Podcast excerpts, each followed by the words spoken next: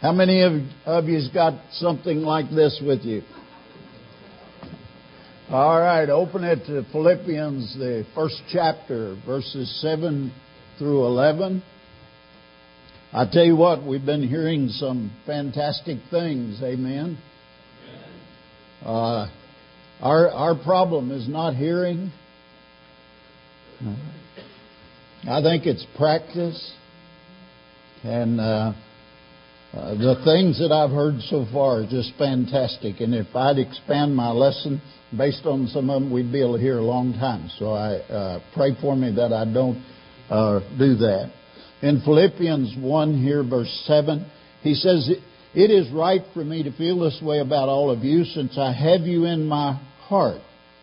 For whether I am in chains or defending or confirming the gospel, Paul wasn't in jail for nothing. Paul had a purpose for being in jail.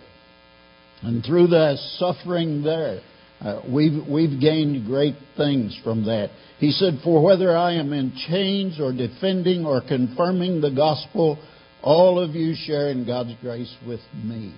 And uh, what a fantastic blessing to share in is the grace of God. God can testify how I long for all of you with the affections of Christ Jesus. And this is my prayer that your love may abound more and more in knowledge and depth of insight, so that you may be able to discern what is best and may be pure and blameless until the day of Christ. Filled with the fruit of righteousness that comes through Jesus Christ to the glory and the praise of God. God, help us to bring things out of this that'll help us and help us to apply them to our life. We ask it in Jesus' precious name. Paul said, I have you in my heart. You know, if we'd say that, we, we'd say, I have you on my nerves. And, uh, but praise God, he, he had them on his heart. Paul's love and his intent and his desires, his affection for them were patterned after the love of Christ. You see, it was really Christ's love channeled through Paul for these Philippians, and this, this is where his prayer comes out of. And he says, My prayer, my heart's desire for the church at Philippi, and he's pleased with this church because this is his sweetheart church. This is the one that has supported him all along.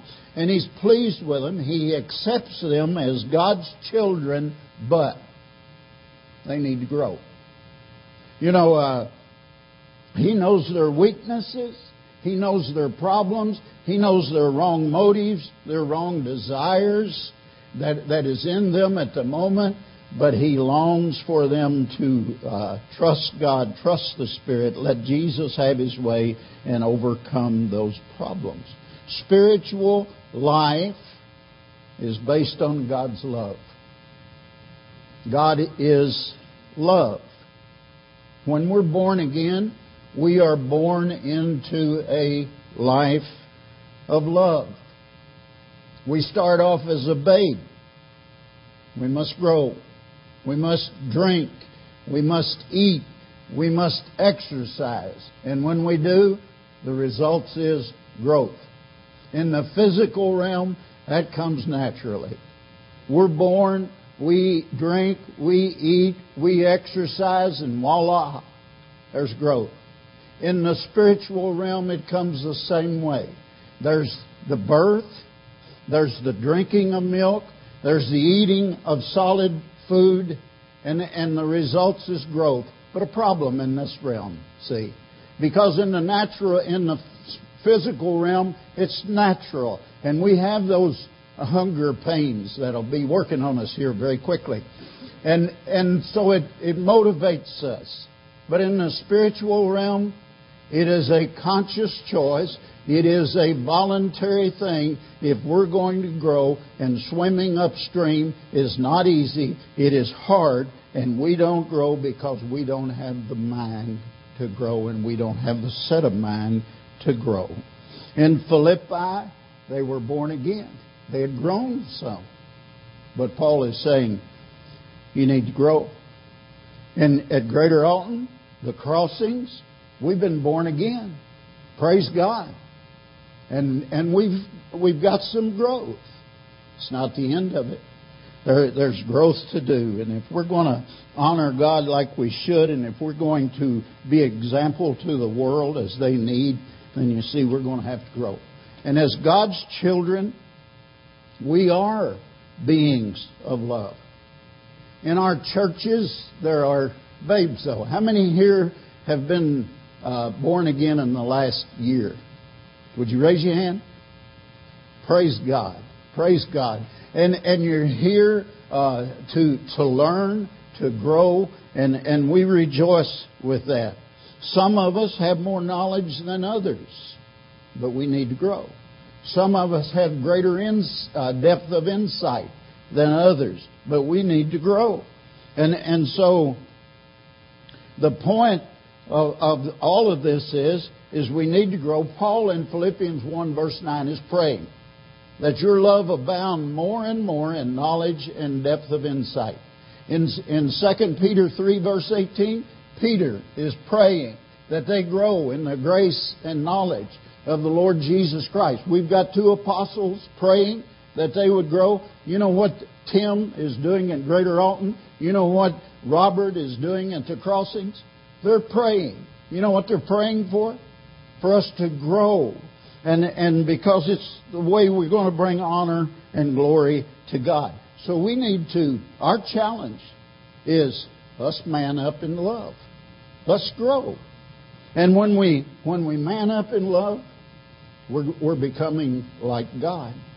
Any, anybody here who doesn't want to be like God? But you see, for us to be there, we've got to grow. God is a being of love. To live life like God, we've got to live a life of love. Spiritual life is a life of love. In Philippians 1, verse 21, Paul said, For me to live is Christ. What kind of life did Christ live? Life of love. It's the only kind of life that he lived. It was a life of love. Jesus said, Love the Lord your God with all your heart. What's involved in the heart? You know, we can't learn to love God if we don't understand the heart and, and let it be involved in our growth. What is the heart? What's involved loving God with all of our heart? You know, an animal doesn't have a heart like we do. An animal is body and soul. Man is body, soul, and spirit. Our heart that we're talking about today comes out of the spirit. And it's not this one. You know, many times we point to this one and talk about the heart. That's not showing, that's not talking about the Bible. You'd be pointing to this one. As a man thinketh in his heart, so is he. He says, Why think ye evil in your hearts? And this is the one we're talking about growing in, and this is the one that's uh, we're wanting to put some emphasis on today. There's there's two or three in here that have seen me use this chart before. I think there's some important things in that. I think it's the way to grow. And if we will see that, I believe it'll make it easier for us to grow. Involved in the heart is intellect. That's the capacity to mentally grasp the truth. Jesus said, You shall know the truth, and the truth shall set you free. And, and we're not going to be free without knowing the truth. So we're not going to be free without this being involved. Through the, through the intellect, you know, comes faith. Faith cometh by hearing, hearing the word of God. So we, by the intellect, we gather in these facts that causes us to rely on God, to trust God. And so it's through the intellect that we have a right, relationship with God. And so without intellect, we cannot know God, and without intellect, we cannot be like God. How many animals do you see that are trying to be like God? Uh, they don't have the ability to do that. The next thing is determination. I, uh, I would like to use the word will, but to us, the word will is not very strong. Uh, so, uh, to substitute the word determination, determination means to set limits, to set boundaries, to set goals, to settle a dispute, to reach a decision, to find out exactly. In the scriptures, though, in Peter, the Lord said, through the Holy Spirit, through Peter, said, God is not willing that any should perish. That's King James Version. NIV says God is not wanting. But look at the determination behind that. God is determined, if we will work with Him, that there will be none who perish. In, in Timothy, he said God would have all men to be saved and come to the knowledge of the truth. You know, uh, Matthew, not everyone who says unto me, Lord, Lord, shall enter into the kingdom of heaven, but he that doeth the will, the determination of my Father which is in heaven. He said, Pray like this Your kingdom come, your will be done on this earth as it is in heaven. And so you see, uh, we've got to have our determination uh, there, and that's where our commitment comes from. Man and woman stand up and they say, I do, and I do, and sometimes that's not very strong. Sometimes that I do does not last very long. We have a problem with making a commitment and sticking with it. And right here's the area in our heart that we're wrestling with, with that problem. But then there's another one, and that's the conscience. You know, where is sin recorded in human beings at? You thought about that yet? In Hebrews, the ninth chapter and verse 9, it says that uh, gifts and sacrifices that they brought were not going to clear the conscience. Cleared of what? Well, that's where we feel guilty from. In verse 14, he goes on and he says, uh, How much more then will the blood of Christ, who through the eternal Spirit offer himself unblemished to God, cleanse our conscience from acts that lead to death so that we may serve the living God. And so you see, when we accept Jesus as Christ and the blood cleanses our heart, uh, it's our conscience that the blood is washing away the guilt that is there. In Hebrews 5, this, this ends up being a measuring stick. The conscience ends up, in my words, of being a measuring stick in Hebrews 5 and verse 14, he said, Solid food is for the mature who by constant use have trained themselves to distinguish right from wrong. In the King James Version, it, it says who've trained their senses. This word senses is translated in the NIV themselves. And, and if you'll look that word up and do a word study on it, you'll find out it's talking about mental capacity. The same word is used in Philippians 1 verse 9, and it's translated depth of insight. And, and so it's the root word that's used there in Philippians 1 verse 9. It's our mental organ that we learn to make decisions with, right and wrong decisions, that we've trained ourselves to be able to do this. I, I told you it was a measuring stick. Matthew 7, verse 1 says, Judge not that you be not judged. And a lot of times that's as far as we get with that. But he didn't stop there. The Holy Spirit didn't stop there. He said, Judge not that you be not judged, for with what judgment you judge shall you also be judged, and with what measure you measure out shall be measured unto you again. And so you see, it, it is a measuring stick. And that measuring stick has got to be precise. And that measuring stick comes not from our opinions and not from what people have taught us, but our measuring stick needs to be adjusted by the Word of God. You shall know the truth. The truth will set you free. And when we let the Word of God train our conscience, and then if something happens, and we apply the ruler stick to it. And, and uh, we try to tell ourselves, you got no right judging. That's as wrong as wrong can be in John 7 and verse 24. He said, Don't judge according to appearance, make right judgments. How do we make right judgments? it's applying the Word of God. So when our conscience have been trained by the Word of God and, and we apply it to a situation, who did the judging? You or God? It was God.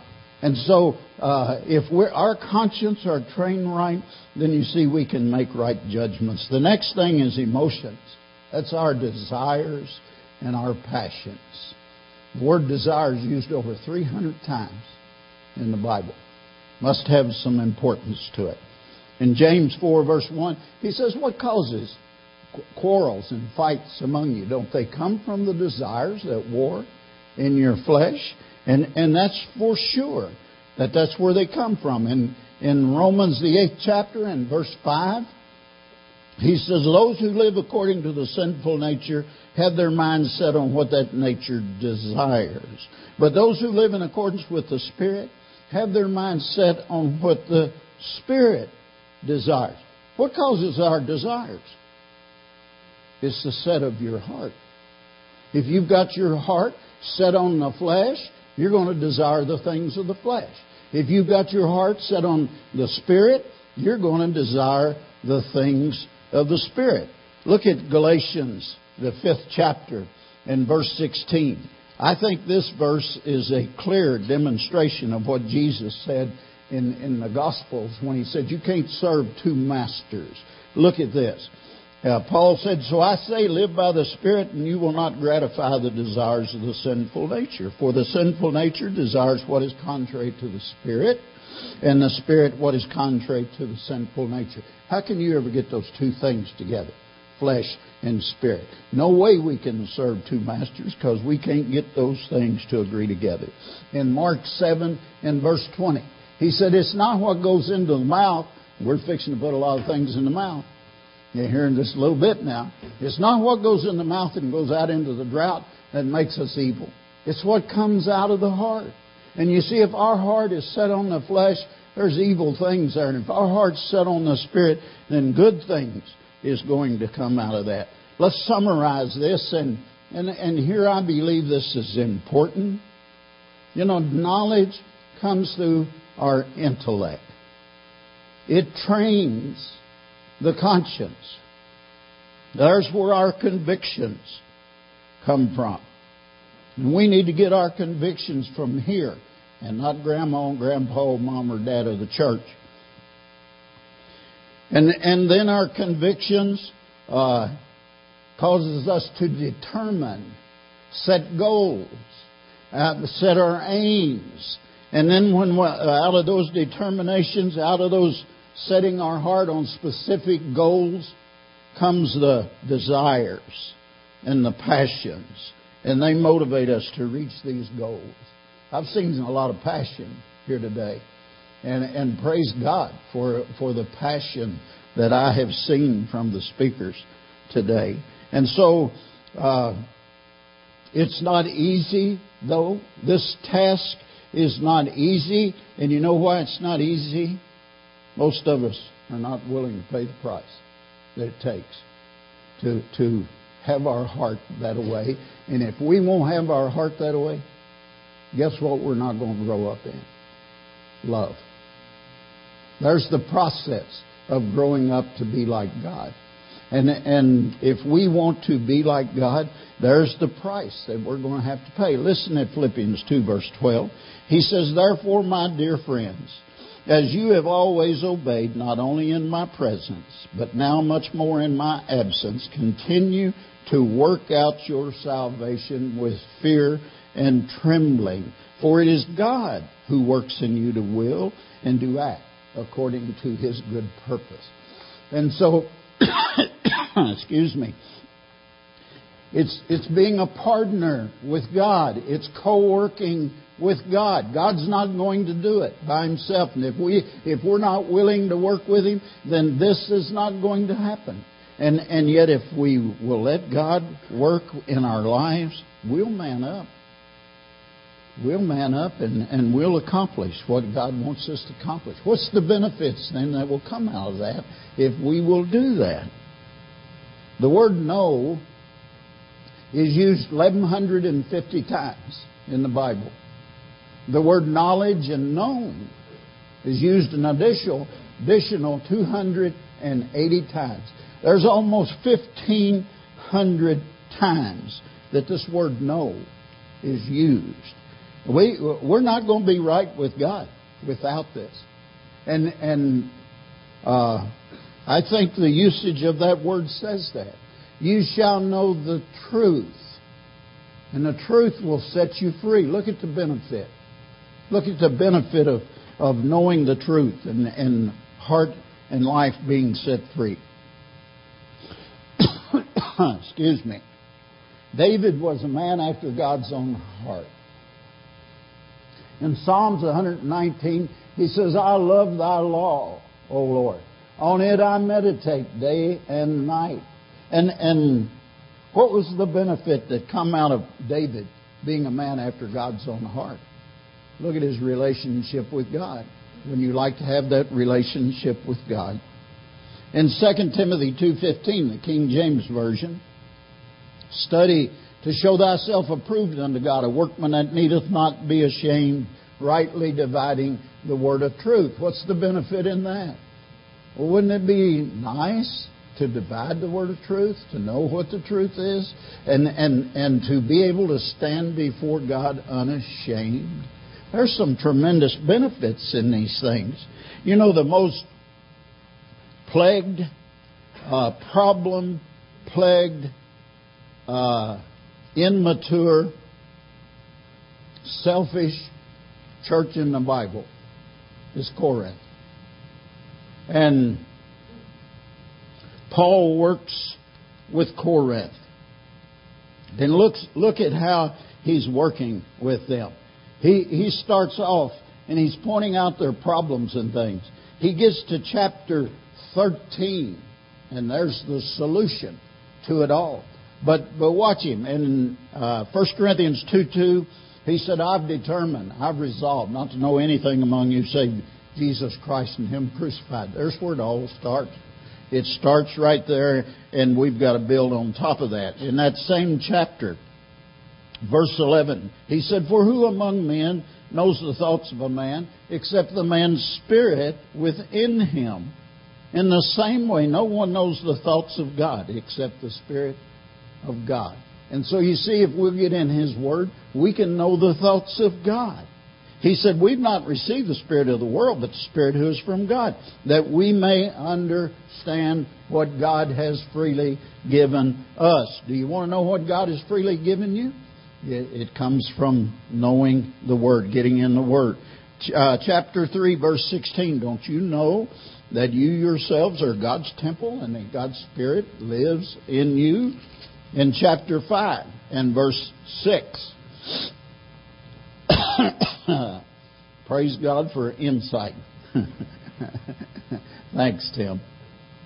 He said, Your boasting is not good. Well, their boasting was from the flesh. He said, Don't you know a little yeast will work through the whole batch? Don't you know it's going to do you harm? And, and uh, be wise. Turn away from that. He says in chapter 6 and verse uh, 2 Do you not know that the saints will judge the world? Do you know God is going to stand the world up beside of you and judge them based on your faith and based on the life that you live by surrendering to Him? That, uh, that to me is, uh, is an awesome thing. But he goes on down. He said, Do you not know that the saints will judge the world? But if you are to judge the world, are you not competent to judge trivial cases? Do you not know that we will judge angels? How much more the things of this life? And and uh, we let these verses here be a little tough on us, but I think the meaning is simple if we will just stare at it a while and, and think about it a while. He says, I say this to shame you. Is it possible that there is nobody among you wise enough to judge a dispute between themselves? You know, we, we have disputes at Greater Alton. I bet anything they have disputes at the crossings. They had disputes there at Corinth. He said, Don't any aren't any of you wise enough? We only get that by study and, and meditating and praying.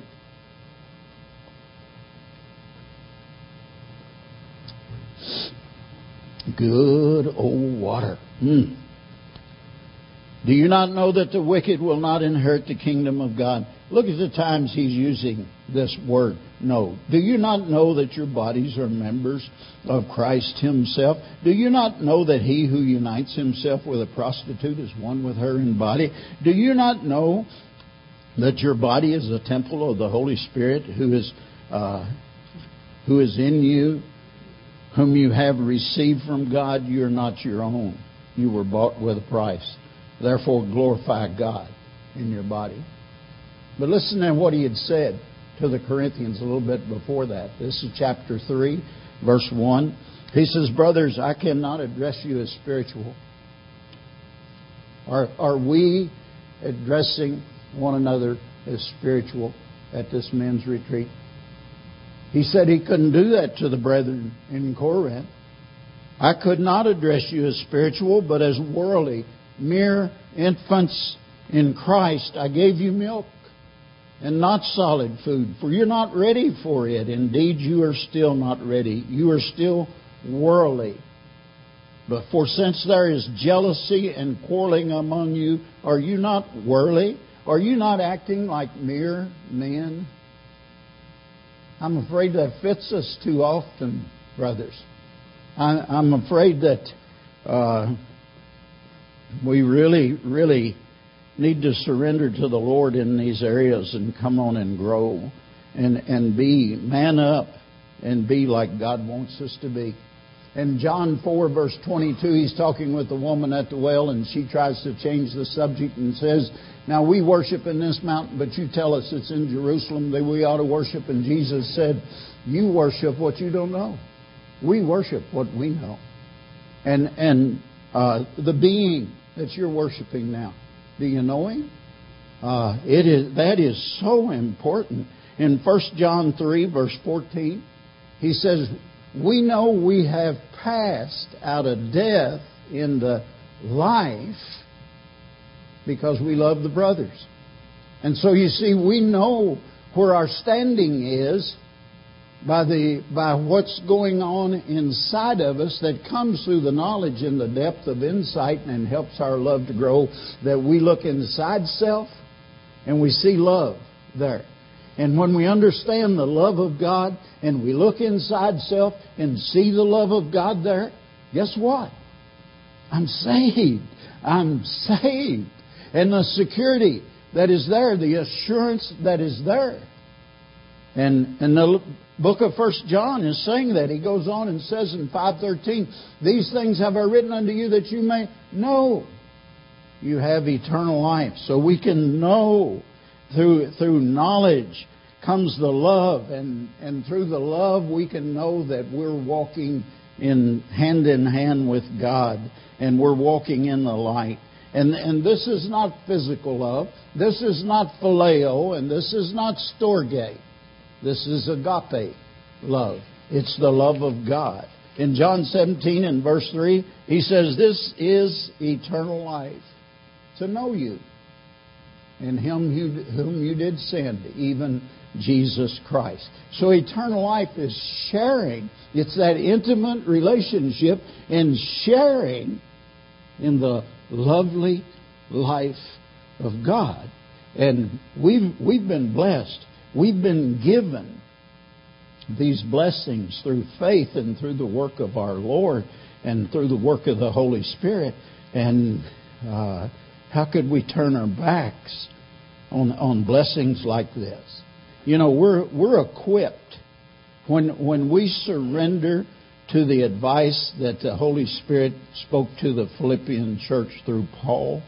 And, and then we find ourselves equipped there. Look at first uh, Philippians 1, verse 10. Because here he's, he, he said his prayer. My prayer is that you may abound more and more in knowledge and depth of insight, so that you may be able to discern what is best and may be pure and blameless until the day of Christ. And so uh, this allows us to be pure and blameless. Pure is clean The Old Testament, uh, you could be clean or unclean. If you touched a, a dead body, you were unclean.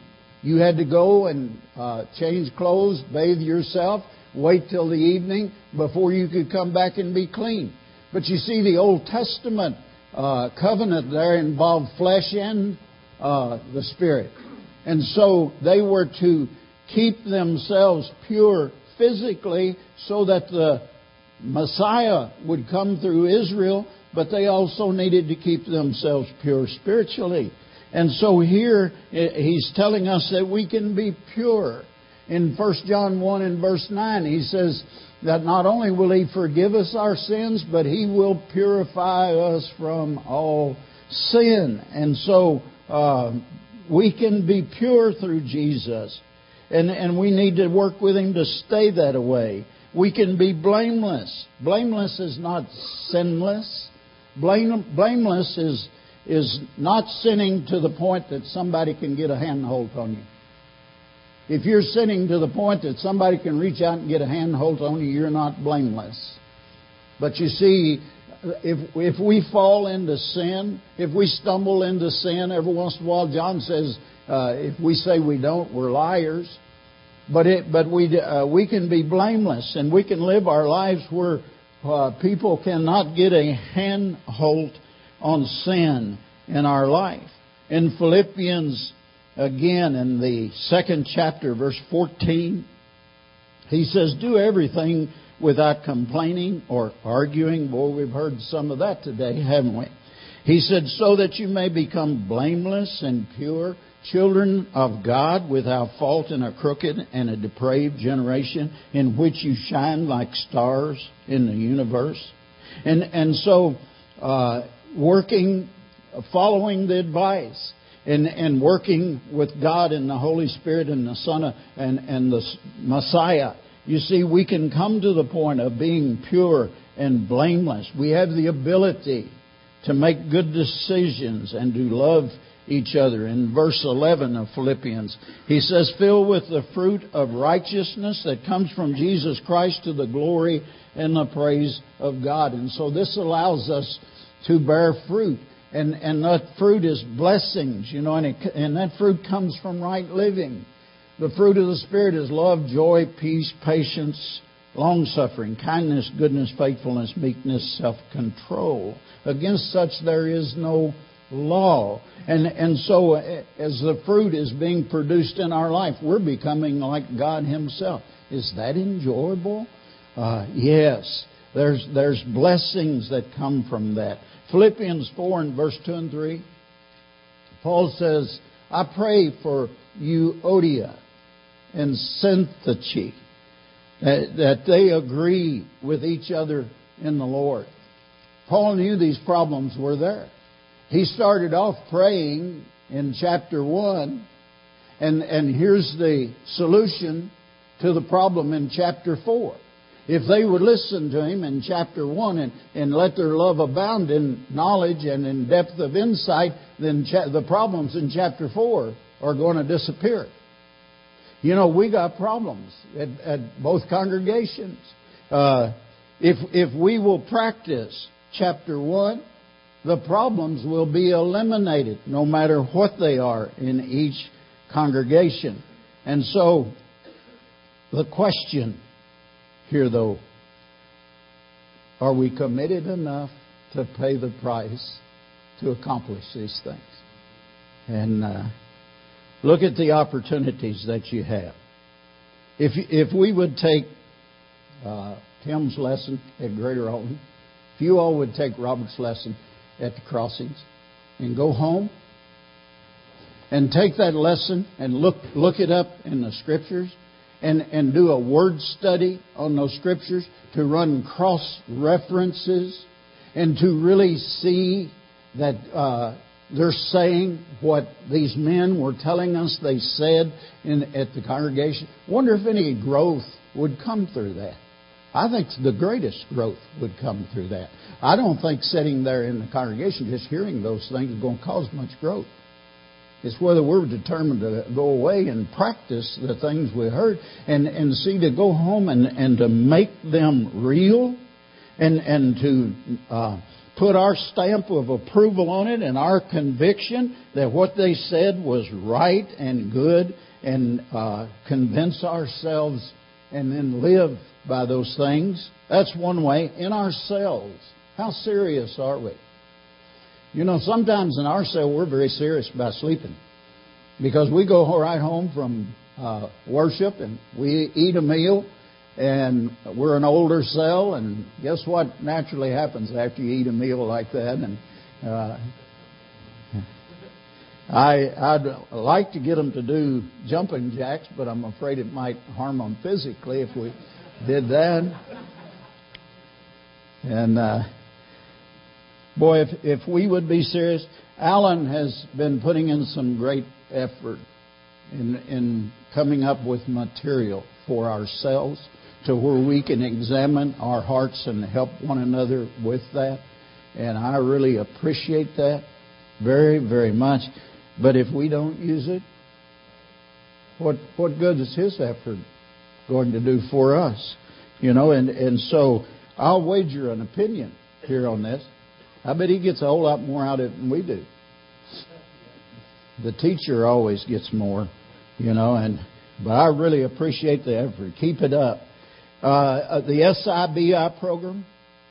Do you realize the church about ten years ago or more paid three over three thousand dollars for that material? Now, praise God, a lot of the people have taken advantage of it, and but, you know, there's a whole bunch who haven't even thought about taking one class. If you meant the Lord Jesus Christ, I think He would say, How come you haven't taken advantage of at least one class?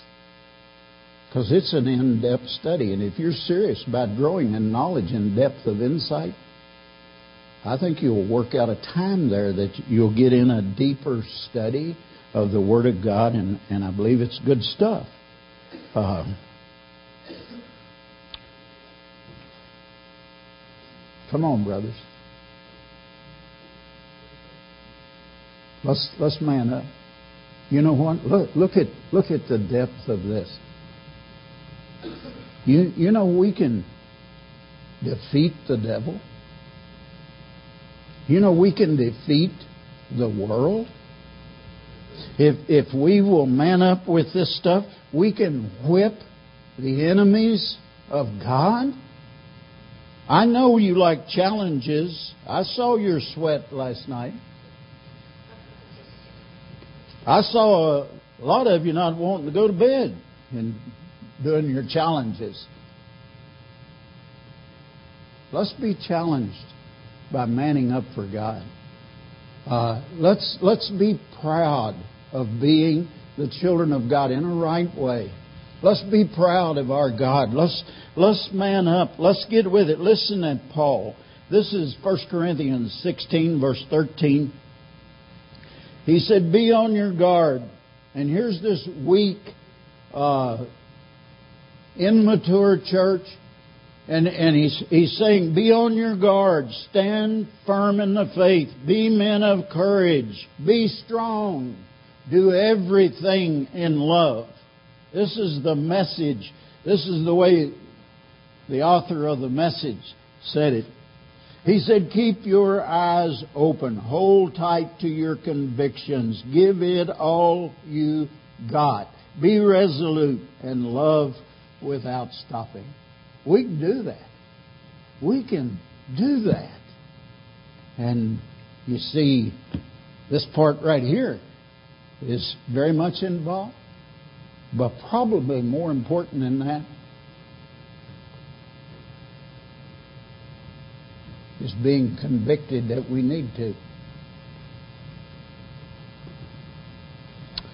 Let's not take pride in the flesh. Let's take pride in our God and let's show the world who our Lord is.